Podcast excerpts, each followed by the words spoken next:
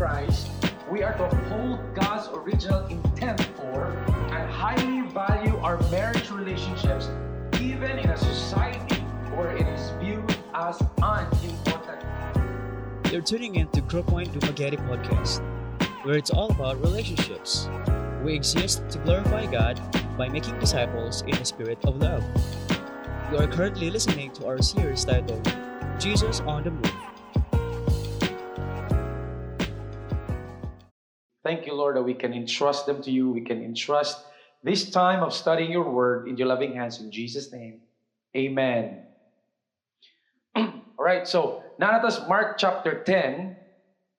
This is the third chapter of the uh, of uh, the three chapters nga gi-allocate ni Mark sa iyang gospel to talk about the great discipleship discourse of the Lord Jesus Christ. We need to remember that. Or else we will be out of context sa atong pag-study o pag-apply ani nga chapter. This is a beautiful chapter to study and yet a very challenging one. I really praise God for uh, two weeks that I have to really study and read as many as I can and read everything I can hold with my hands. Kay we're dealing with a very sensitive issue right before us this morning. And the Lord spoke about discipleship beginning in chapter 8. Unsay mga demands of discipleship, what He requires of those who would follow Him. Not just for those who would believe in Him and be saved from hell and go to heaven, but for those who would follow Him and commit to Him. In Mark 8, we learned a few important lessons about the identity and the power of Jesus to overcome man's spiritual blindness. And more importantly, we learn that following the Lord Jesus Christ requires this it requires personal biblical conviction. And the evidence of that personal biblical conviction is a total life commitment to Him and to His will. That's why Jesus, if you want to follow me, die to yourself daily. Take up your cross, deny yourself, and come after me. That's what he requires. Self, death to self. Now you gotta keep that in mind because that will be important to our topic this morning.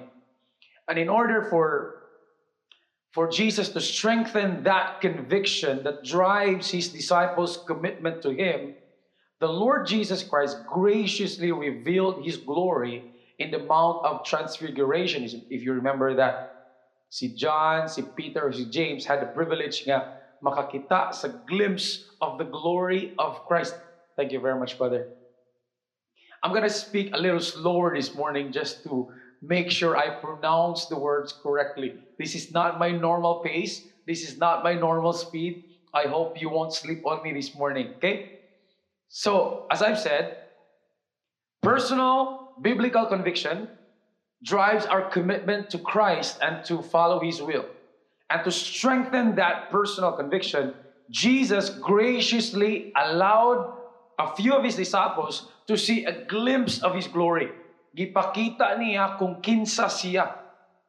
Okay, that will give them a glimpse of the glory of the Lord Jesus Christ. That's why He allowed Himself to be transfigured before his disciples in the Mount of Transfiguration. And that event, that experience, confirmed what Peter confessed earlier when Peter said, You are the Christ, the Son of the living God. Pagkakita nila sa himaya ni Kristo, mao to ang nagkonfirmar nga ang gibungat ni Pedro nga si Kristo ang Mesiyas, ang anak sa Diyos, tinuod yun. It was an accurate statement about the identity of the Lord Jesus Christ. Now, being convinced of his identity is necessary for someone who wants to be his follower.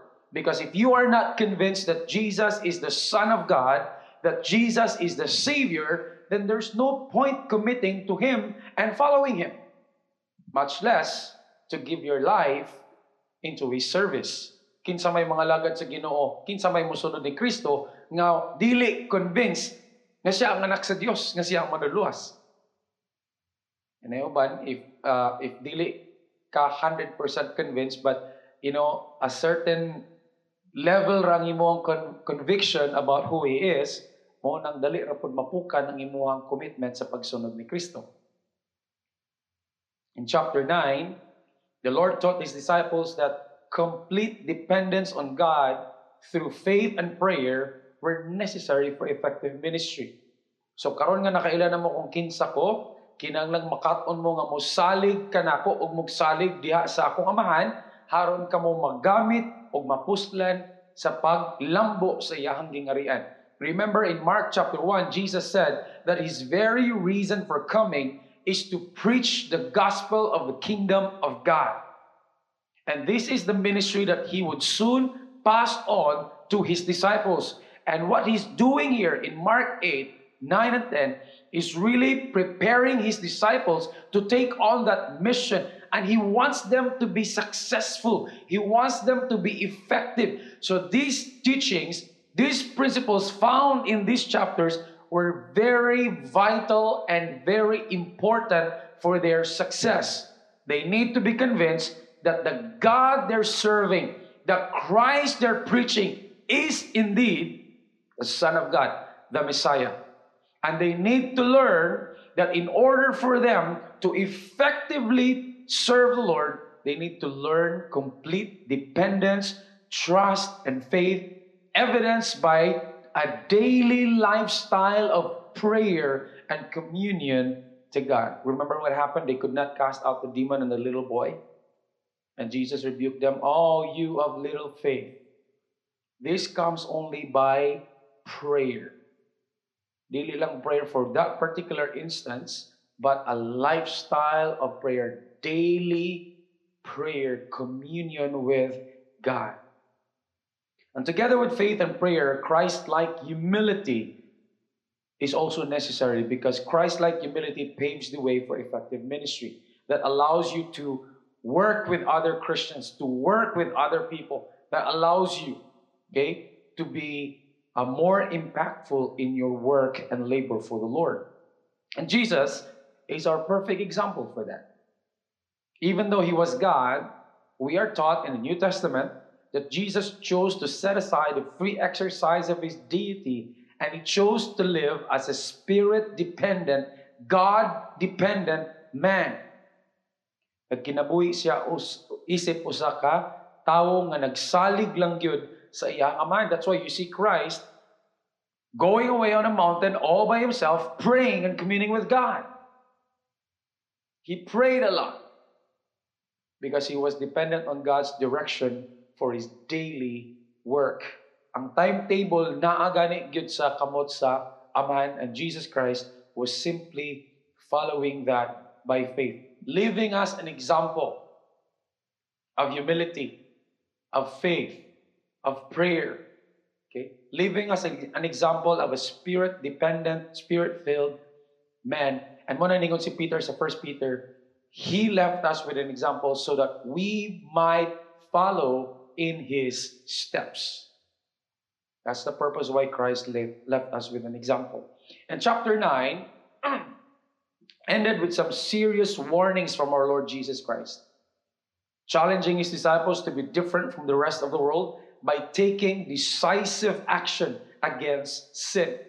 Remember in our, in our last session, Jesus warned us not to do anything that would cause others to sin. Live a life of integrity. Be honest with your dealings as a believer. Sometimes we take that for granted. Sometimes when we're out there in the world, we're no longer in the church gathering like this. Okay? The real us comes out.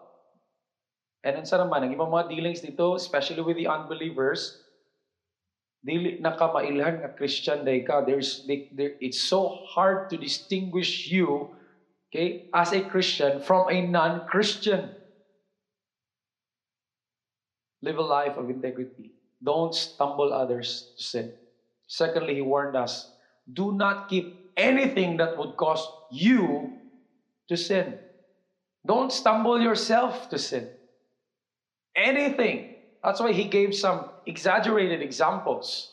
He says, if your hand is causing you to sin, might as well cut it off.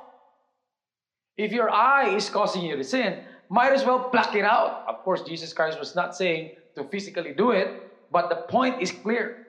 Anything in your life, even those things that you see, you you value, even those things that are important to you but are causing you to sin, cut it off.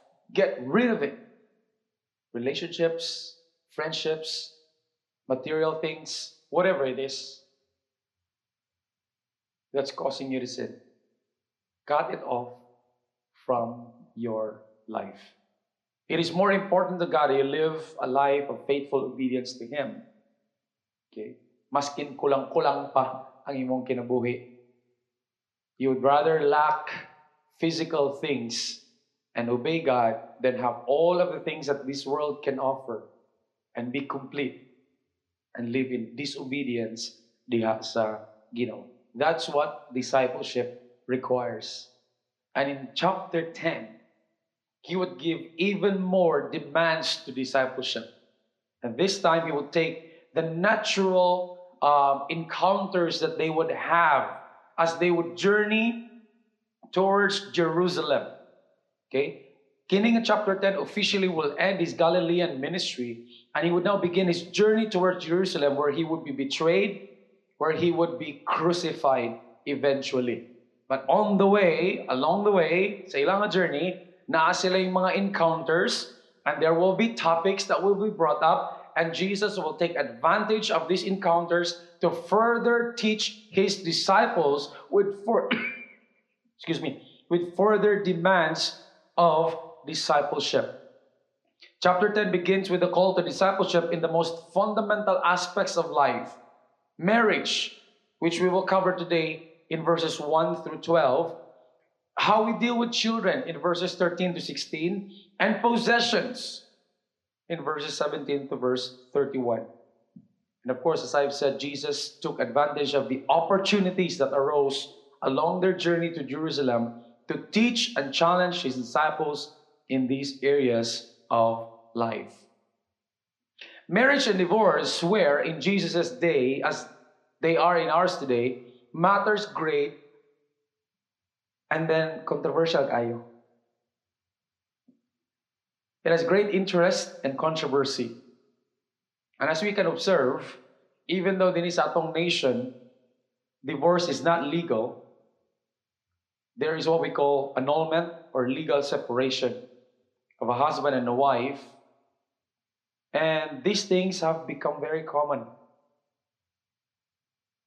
This has also become acceptable in our society, or at least beginning to become acceptable in our society. Even in this, you know, very popular kayo ang atong Filipino culture to be unsa Christian culture. The only Christian country in this side of in this part of the world. Very religious, conservative, and yet kaning divorce and separation between husband and wife is becoming more and more acceptable. And in the past, kung naa gani magminyo sa una, ang expectation is diha na kaanang kaminyo una hangtod sa hangtod. You're stuck in that marriage okay for the rest of your life. Of course, naagya po ng expectation of a mixture of happy and challenging times. Imagine dyan po a good blend of blessings and burdens and problems. Times of sharing, great and memorable times, as well as times of fighting and arguing. But nowadays, kung naay magpakasal, it seems that people who get married have a different expectation. Naay nadugang. One of it is to get separated or abandoned later on. That seems to be part of the expectation of those who are getting married. Well, maminyo ka karon pero wa wa ni sure oy kung lungtad ba gini. Ambot kung pila lang may kabulan or pila lang may katuig. Unsa nakaano kung maligal na gyud ang divorce diri sa tuwa. Papreya siguro ta sa ubang nasod nga 30 minutes later, divorce na sila. Or one day later. Di ba ang mga celebrities mo na ilang gihatag nga uh, example? They spend millions on their wedding day.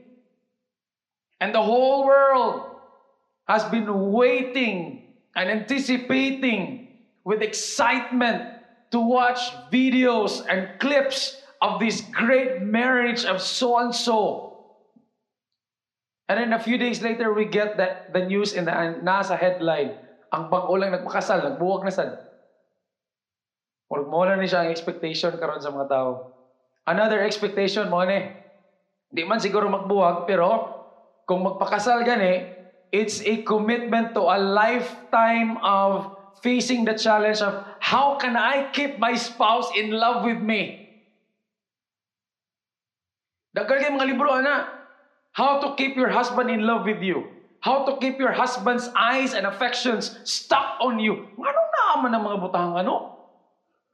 Sa ato pa di ay sa sinugdanan dili na siya mo'y dili na siya mo'y commitment nga ang ako ang affection, ang ako ang gugma, akong loyalty diha ra gyud sa imo ha. That I am as I say I do and as I give my vow to you before God and before our relatives and friends in a ceremony called wedding that I am committing to be a one woman man. And the woman is saying I am a one man woman. Part na na sa modern day expectation karon. If I can if I can keep him happy he's gonna stay with me. If I can keep her happy she's gonna stay with me no I hope you're being you're, you're sensitive with my words because at the very center of those statements is selfishness. The goal of marriage is to make me happy. Is that the biblical goal for marriage? That's the question. Okay. Or is that simply designed to be a byproduct? Punta byproduct na siya. If we can, you know, do marriage, if I can use that phrase, God's way, then one of its byproducts is fulfillment and happiness. If you do it God's way. Young adults who get married expect to have an all day, can you put the other extreme, an all day, all week, all month, 24 7 romance. There is no room in their mind for conflict, for arguments, differing opinions, and priorities. And in their minds, there is no such thing as irreconcilable differences between husbands and wives. And so in the honeymoon stage, everything is ideal. Okay? I've married my dream boy. I've married my dream girl. And wala sila ga-expect nga na ay mga problems, na ay mga conflicts, na ay mga differences between them. And so, on sa may tabo.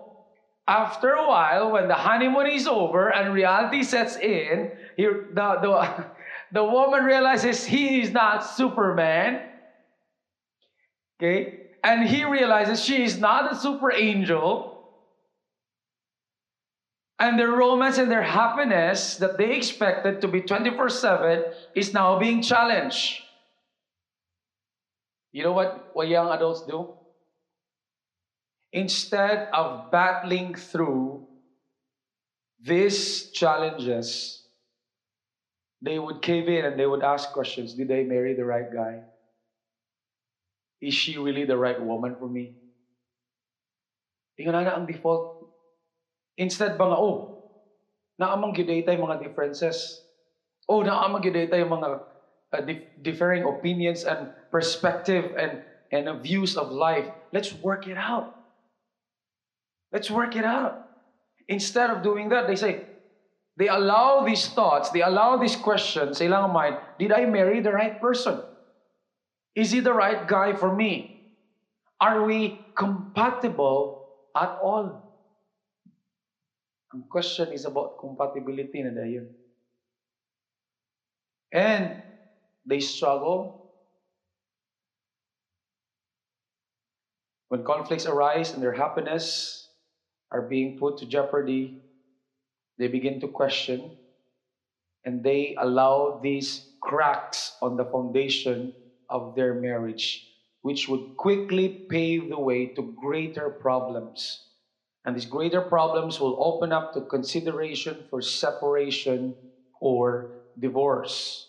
So, as these thoughts are lingering in their minds, the devil will send Mr. Right Guy and Miss Right Cutie Girl at the right moment saying the right words Kabalo na magunsay may tabo, di ba? When Mr. Right Guy comes at the right time, when the wife was emotionally weak, she feels abandoned, she feels forsaken, she feels marginalized and forgotten. Mr. Right Guy comes with the right words at the right time, she gives in, thus destroying the marriage. Same is true with Miss Cutie Girl. She comes at the right moment when the couple are both emotionally weak and one can only close their eyes and cringe, and as one looks on and witnesses the unraveling of one's loving couple. Sadly, a lot of marriages today are crumbling, they're struggling, they're falling apart for various reasons. Selfishness, as I've said earlier, is at the very core of it. And the worldly mindset is this everything has to bring me happiness and pleasure. If happiness is no longer felt and experienced, however that is determined, the spouse begins to look for a way out of marriage. Forgiveness and faithfulness to marriage vows, which help keep a loving commitment to one another, are very rare nowadays. The sad truth is, there is no, this thing is no longer shocking. It has become a common thing that we are no longer bothered by this. As the church is being shaped by the culture, by the way, the church has a very bad track record on this subject. We are not better than the world out here.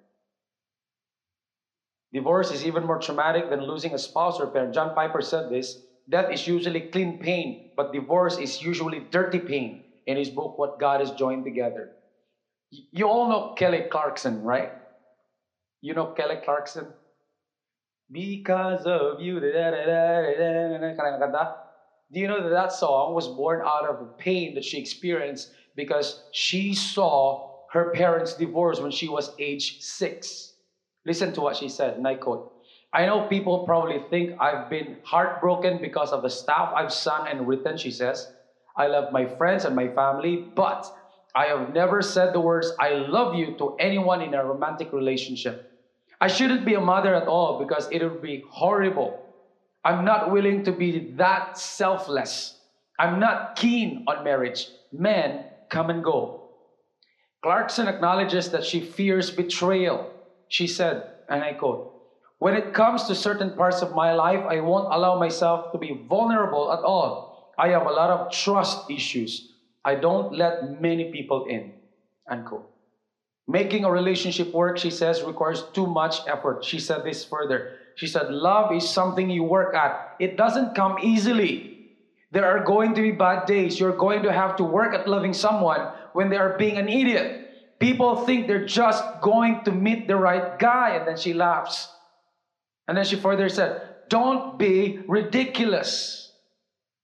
And you just, you listen to the lyrics of her song because of you, and you realize she's been hurt so deeply and so badly because of the divorce of her parents. This was the situation in Jesus' day when he was confronted here in Mark chapter 10 with a question that was designed to discredit him, a question that was designed to destroy him.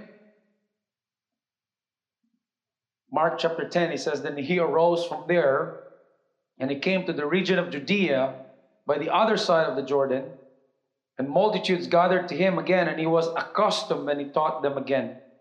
And the Pharisees came and asked him, is it lawful for a man to divorce his wife? Testing him. And he answered and said to them, What did Moses command you? And he said, and they said, Moses permitted a man to write a certificate of divorce to dismiss her. Jesus answered and said to them, Because of the hardness of your heart, he wrote you this precept. But from the beginning of creation, God made them male and female. And for this reason, a man shall leave his father and mother and be joined to his wife, and the two shall become one flesh. So then, they are no longer two, but one flesh. Therefore, what God has joined together, let not man separate. And in the house, his disciples also asked him again about the same matter. So he said to them, Whoever divorces his wife and marries another commits adultery against her. And if a woman divorces her husband and marries another, she commits adultery. And the parallel passage of Mark chapter 10, verses 1 to 12, is Matthew chapter 19, verse 1 to 12 as well.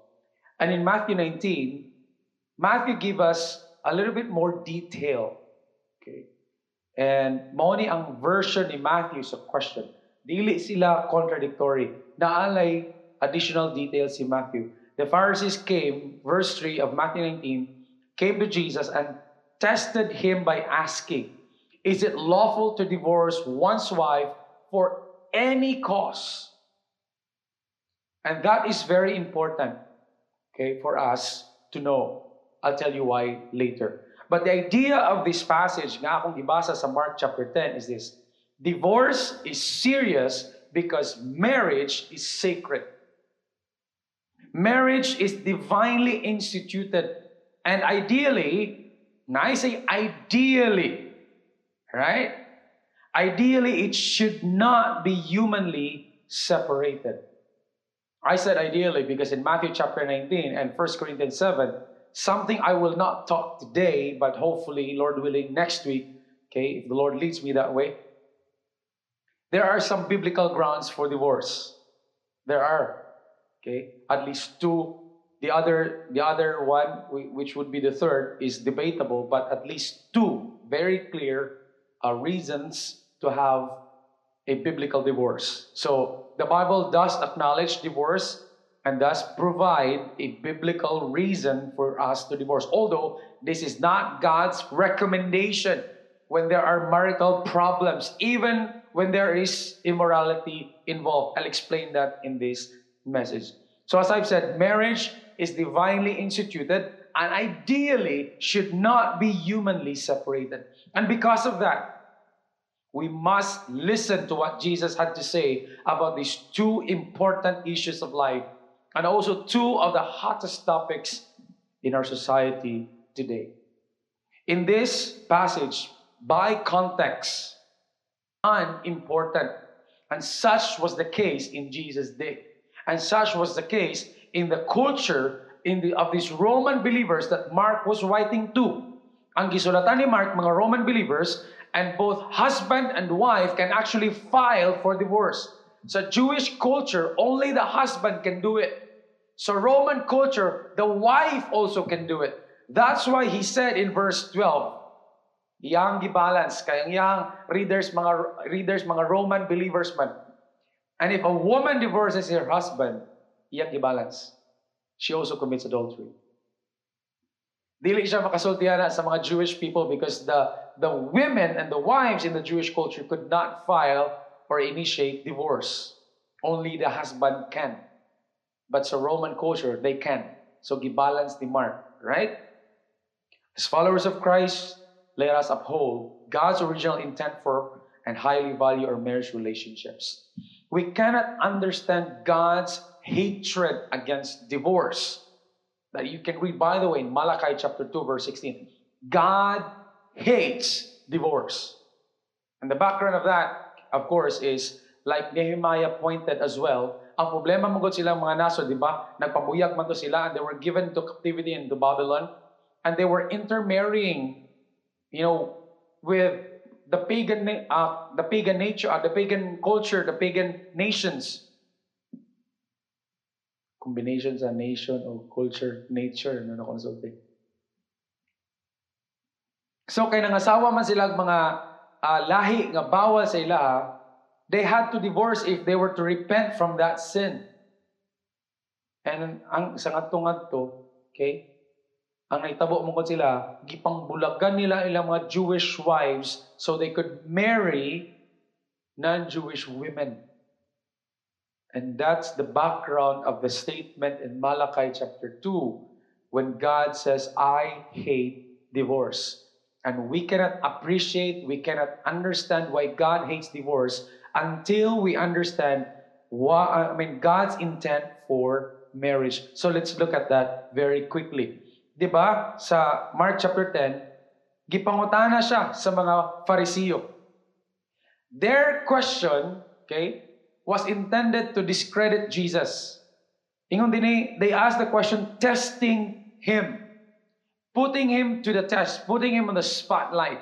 They were not asking for clarification. They know what the Bible says, and they know what the society was accepting at that time. They know that society accepted, the culture accepted divorce during that time. So ang ilang pagpangutana was not really asking to learn from Christ. They wanted Christ perhaps to say something that would discredit him, something that would be self-incriminating in front of the public. Kaya daggan ng mga, common man kayo silang panahon nga mga lalaki, gipangbulagan ng ilang mga asawa, gitagaan o divorce certificate. It was common in their day. So by asking that question to Jesus Christ publicly, ug unsa unya itubag ni Kristo, that will man, that will arouse opposition from his listeners. And they can use that against Christ. By the way, kaning Judea, kung matugag Matthew, nag-mention nga place called Perea was under the jurisdiction of Herod. Remember Herod? This was the Herod who divorced his wife to marry his brother's wife. And you remember John the Baptist? John the Baptist stood against Herod and he was constantly preaching to him and telling him it is not lawful for you to marry or to have your brother's wife. Cut the story short, he was murdered. And so, by asking this question to Jesus, in the location which was under the jurisdiction of Herod, he would, he would say something similar to what John the Baptist said. And if he will do that, they could probably get the attention of Herod and point Jesus out. Aha, Herod, here's another one like John the Baptist. What would you do now? And Herod might kill Jesus like he did John the Baptist. Kung ano yun sa purpose ng mga Pharisees. The purpose was to entrap Jesus. The purpose was to discredit him and to destroy him. Now, is it lawful for a man to divorce his wife? Testing him. And really, ang ilaraging gipanghuptaan eh, sa mga Pharisees at that time is a passage in the Old Testament found in Deuteronomy chapter 24. So Deuteronomy chapter 24, verse 1, mo sa Bible. When a man takes a wife and marries her, and then she finds no favor in his eyes because he has found some indecency in her, and he writes her a certificate of divorce and puts it in her hand and sends her out of his house, and she departs out of his house. Moni ang ilang gihuptan nga ah, tanawa. Niingon ang balaod sa, sa balaang kasulatan nga pwedeng mosulat ang bana o certificate of divorce sa iyang asawa kung naa siya makitaan nga indecency in her. Ang problem ani nga passage naa sa phrase nga indecency in her. Because that is not clearly defined by scriptures. What does that mean? And so sa panahon dito, sa ilang panahon, diha naga alirong ang isyu. Kabalo sila nga na biblical grounds for the allowance and the permission of divorce. Although divorce was not commanded, it was permitted for some reasons. And I duha ka mga sikat rabbi sa panahon nila ni Jesus. One is named Rabbi Shammai.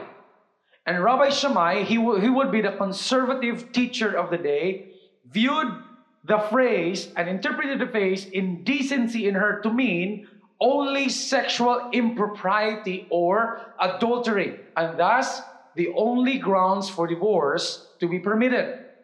But there's another rabbi called Rabbi Hillel, and Rabbi Hillel would be the liberal teacher of the day, and he says any indecency can mean anything that displeases the husband, including burning the husband's meal.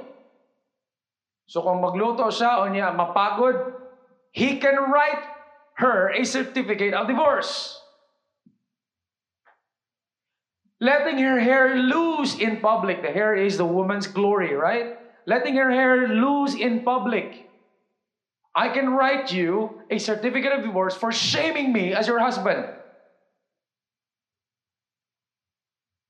Talking loudly or laughing loudly in public. It literally meant anything. Anything at all. Muna liberal view. And this was the view that was adopted by the Pharisees and the leaders of the day. That's why divorce became very rampant in their day. That's why common kayo to siya. If I don't like you anymore, if you don't make me happy anymore, I can just easily write you a certificate of divorce and go off. That's it. You're done. Mura ka og furniture. I buy you because I like you, and if I don't like you anymore, I can just, you know, bid you sa, you know, bid for me, and anyone who's interested can take you and buy you from me. Ko ninyo? By the way, sa ilang culture, uh, no offense women, but that was their view of women in the past. Christianity literally lifted the status of women in the society. Contrary to what the you know anti-Christian groups are telling us, nga gidegrade na ang mga babae, no. Jesus gave you know very high values sa mga babae. He wanted to make sure that his mother when he's when he's dead is really taken care of. Okay? So he appointed John, take care of your mother. He valued women so highly. That's what that's what he did. So, mo na ilang problema. Balik sa passage. So, mas kinunsa na lang, pwede na mong i-divorce. That's why sa Matthew, ang question sa mga Pharisees, is it lawful for a man to divorce his wife for just any reason? Ah, Jesus, whatever your answer is, if it's opposite to what we believe, you're in trouble. And if Herod will hear about your answer, which would be which would probably be like the answer of the Baptist or the view of the Baptist, you're dead. This is it. Motoy lang gilauman. But interestingly, tanawa rin niyo ang kawise ni Jesus. Jesus was so wise in dealing with, he knows what they wanted. Okay? And so in verse 3, he answered and said to them, What did Moses command you? As if saying, Okay, I know what you believe. I know the common view of the day. Hillel said this, Shammai said this. But what does the Bible say? In effect, that's what Jesus was saying. So ang gibot ni Jesus, he threw off the rabbinical teaching. How famous, maski unsa pa kasikat si Shammai o si Hillel, he threw it off. And in effect, Jesus was saying, what's, what's important is this. It's not as important, dili, dili nga na importante unsay gisulti ni Shammai o unsay gisulti ni Hillel. Ang importante is unsay gisulti sa pulong sa Ginoo. What did God command you through Moses? And Deuteronomy chapter 24 does not command divorce, nor does it endorse it. It, it is important to, to realize that Deuteronomy 24 simply sought to protect the wife's rights and reputation and also regulated remarriage. Basahag maayo ang 24. There is no command Deuteronomy 24 except for one. The only command you can find in that verse is in that passage is this. If ever a husband decides to divorce his wife, you cannot remarry her again. That's the only command found in that passage. But there's no command to divorce the wife. There's no command for remarriage. Okay? That's clear. That's clear. So you cannot take that passage to, to say nga, allowed ang, uh, or it's God's design nga mag-divorce ka. Tanaw ang answer ni Jesus. Okay? What did Moses command you? And notice what they what they said. He says, well, Moses permitted. Ah, he permitted but he did not command it. It was a divine concession, not a, a divine command. may kang concession na to pa, gitugot siya, pero wala siya gimando. Wala siya gisugo. Kuha ninyo? Nganong gitugutan man ni Moses ang mga bana to write a certificate of divorce? Jesus would give us the the bottom line. He says, Because of the hardness of your heart, He wrote you this precept. Because your hearts are so sinful, are so hard. That's why He allowed it.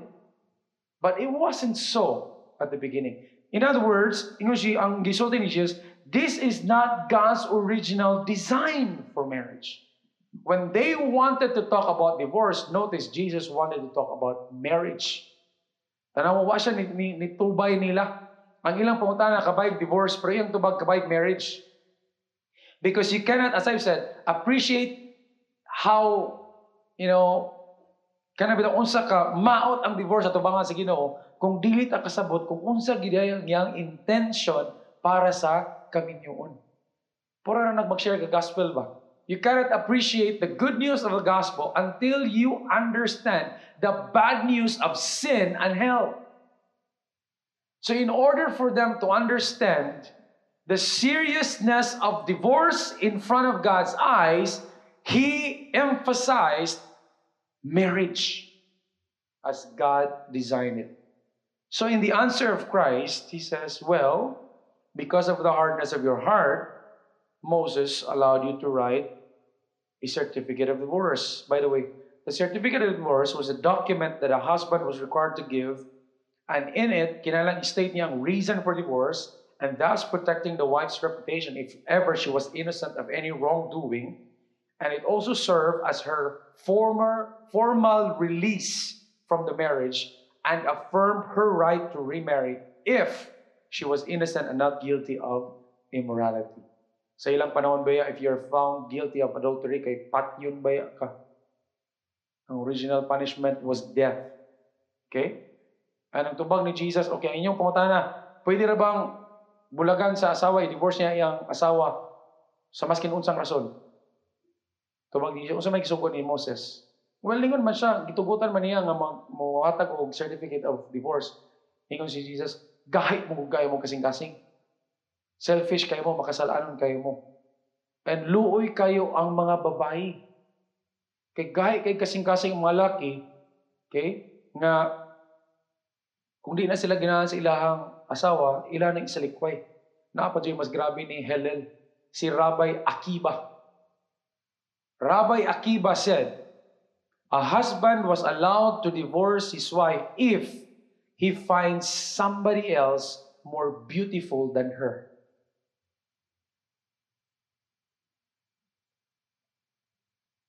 Wow. Jesus says, no, that's not the original intent of God for marriage. Paminaw. Ingon siya, from the beginning of the creation, God created, I mean, God made them male and female. God hates divorce, number one, because He is the author of marriage relationship. He is the author of marriage relationship. God hates divorce because it destroys what He Himself started and created. Every marriage, listen to this, is divinely instituted. It is God's common grace for people to enjoy. And when His, his design is followed, naagyod ang fulfillment o kalipay sa kaminyoon. So God hates divorce because siya may gumugna anak. So kung imo ng gubon, siyempre masakitan gyud ang Ginoo. Siya ang naghiusa sa duha kanila lang diha sa kaminyoon. God was the one who brought these two individuals together. And divorce destroys that.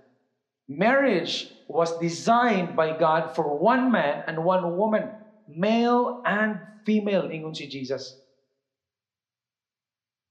Muna nga, mubarog kita ni. It's not for a man and a man and a woman and a woman. It's for a man and a woman. That's what the Bible says. That's what God says. And Biblia sa tingon, it's for one man and for one woman. Dili for one man and multiple women. Dili for one woman and multiple men. Okay? Dili po one at a time. Ano may uban ko nana? Oh, this week, kani, one ra magyapon this week. Next week, lahi na sad, one ra magyapon na. Okay? No. Ang ginoo author. Number two, Jesus pointed out not only the author of marriage was God, but he pointed out that marriage is to be an intimate relationship. He says, from the beginning of creation, God made them male and female, and for this reason, a man shall leave his father and mother and be joined to his wife. Sa Genesis chapter 1, ingon siya, man shall live his mother and father and cleave to his wife. The meaning of the word cleave is to be glued. Okay? In other words, the union of a man and a woman in marriage has a greater bond than any other relationships in life. It obviously has a greater bond than our relationship to our parents. Kaya nga naman, pag magminyo na ka, biyaan gid nimo imong ginikanan. Leave your mother and father and cleave to your wife. In other words, what Jesus is, is saying, what God is teaching us from the very beginning when He instituted marriage is that marriage relationship has a stronger bond, has a stronger bond, stronger than your bond with your parents, that it will require you to sever yourself from your parents and be joined and be one and unite with your wife. Ng. To be glued together like two pieces of paper. Sulay ra mo papilit og duha ka ban paper, unya oh man bulaga kung wa ma-damage. No, you cannot do that. Mo na nga og naay magbulag, dili gyud ka one whole after divorce, after bulag, di gyud ka one whole. Naagyoy mawala nimo. One cannot get out of marriage unaffected and unchanged. By the way, this leaving and cleaving principle sa marriage are oftentimes gina-neglect ni. Oftentimes gina-take me for granted of married people today. And I think that is one of the reasons why many marriages are in trouble nowadays. Newlyweds, okay, stay with their parents. Live with their parents Instead of leaving their parents, they live with their parents. Eh, nasa sila problema. Nasa sila problema silang kaminyoon. Kaya nga naman, na may labanan ng ginikanan. Kinsa may labanan? Siyempre, ilang anak. Okay? So, kung mupuyo mo sa ginika, o mupuyo sila sa ginikanan sa sa lalaki, siyempre, pirme dyan ang sayop ang babae, ang asawa. Kung mupuyo mo sa ginikanan sa babae, pirmi ko nang na problema ang bana. Labanan mo gina nila ng anak, alangan man. Kung dili pod maayo ang relationship sa husband, I mean sa sa parents o sa anak, kung kung ang anak babae unya wa sila mayong relation sa yang ginikanan niya. Dito sila mo puyo uman sila maminyo. Pero may kontrabida ang ilang anak. Labanan ginila ang ilang masamo. Okay? Cut the story short. Kung ana gyud ta mo puyo sa balay sa tong ginikanan niya atong ineglect ang admonition sa Biblia nga ningon og magminyo na gani ka biyay imong ginikanan kuyo ka sa imong asawa and create your own family you will find yourselves in trouble inevitably. Di gyud ninyo mapunggan because you have just neglected biblical principles for marriage and you're wondering why you're having problems in your marriage, maskin mangganig maglain mo, mga problema, mo, samot na di mo maglain. Okay? And in-neglect mo ang biblical admonition. Because marriage was designed by God to reflect His own image. Three in one. Also, it is designed to reflect the relationship of Christ and His bride, which is the church, Ephesians chapter 5. That's why God hates divorce. Because it is to be a reflection of who He is. It is to be a reflection of His love and loyalty to His bride, the church. And as long as Christ will not divorce the church, Men and women, let's not consider divorce when you have marital problems. Gawas na lamang, no? I know that some people have experienced divorce because their partner left them. I mean, what can you do about that? Muna itong i-discuss further, um, hopefully by next week, if it is necessary. If I find it necessary to discuss that next week, we'll do that. Because in 1 Corinthians 7, yeah, there is a provision for that. But that's not to be our option. Because number three, after saying what he said, Jesus said in verse 9, Therefore, what God has joined together, let not man separate. As pointed out, it is God who brings two unique individual individuals together in marriage. Therefore, no husband or wife, no emperor, no king, no judge, no mayor, no attorney is given any authority or right to separate what God has joined together. Did you catch that? No man has the right to separate what God has joined together. Marriage is to be a monogamous, heterosexual, permanent, one flesh relationship. That's what marriage is. And when you understand that, it makes you hate divorce, right? And God hates divorce for many reasons. Part of the reason akong gisulti diri.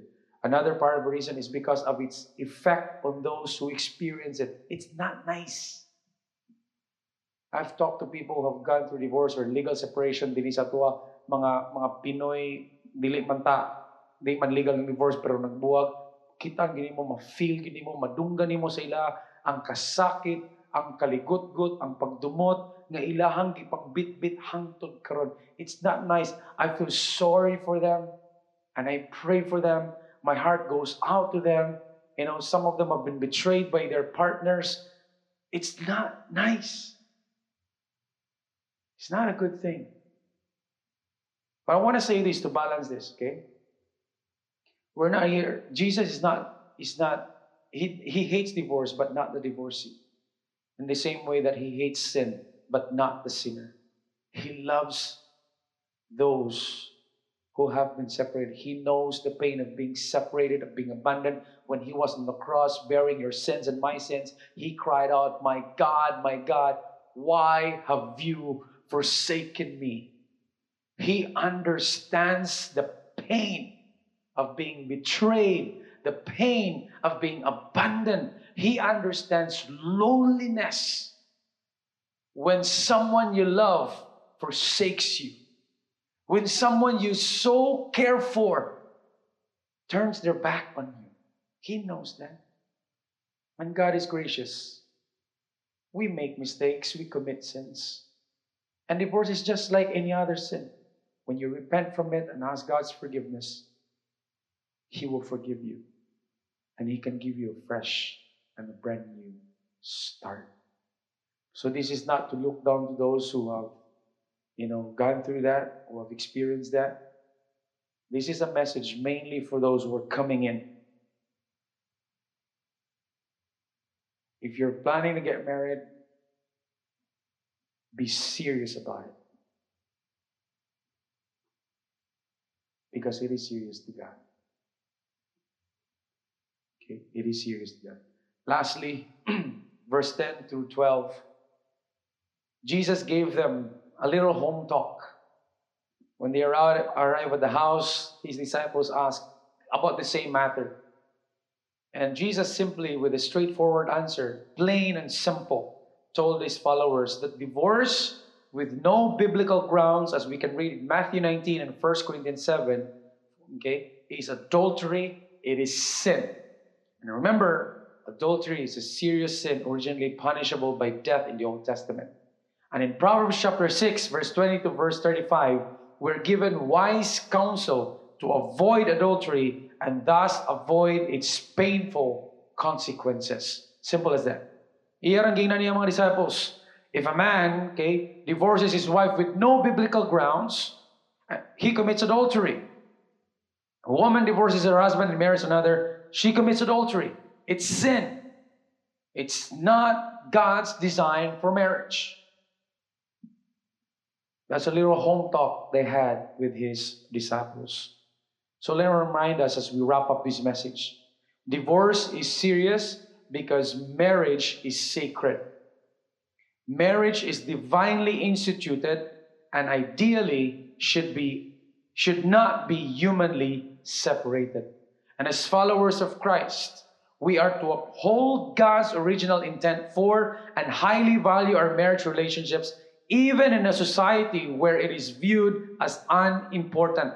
I hope we can now have a better understanding of God's hatred against divorce because we now have a better understanding of God's intent for marriage. You see, part of marriage is learning to love and accept each other even with our faults and failures. To divorce is not our option, even when there is a so called biblical ground for it. What about forgiveness? What about forgiveness? What about showing grace to your spouse who offended you? I mean, who is not guilty of adultery here anyway? According to Jesus' standard, Matthew chapter 5, we're all guilty of adultery. Because when a man looks at a woman with lust in his heart, he's guilty of adultery. And a woman is the same.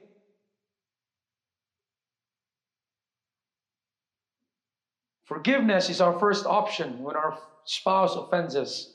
Growing together, helping each other become better persons faithfulness to our vows to love and to cherish at all times until death separates us. You see, God's grace is available to all that enables us to pursue God's intent for our marriages. May God be glorified and honored. May His own image be clearly and accurately reflected in our marriage relationships. Next week, we'll take a rest from Mark just to balance this issue.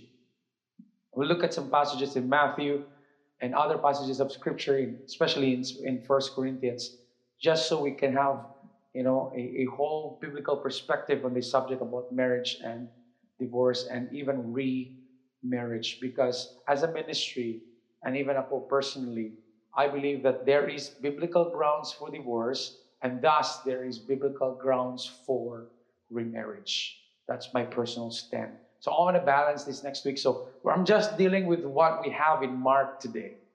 Okay? What we have in Mark, and by context, Jesus was calling his disciples do not go with the flow, the culture of the day. Stand out as my disciples. Stand up. Okay?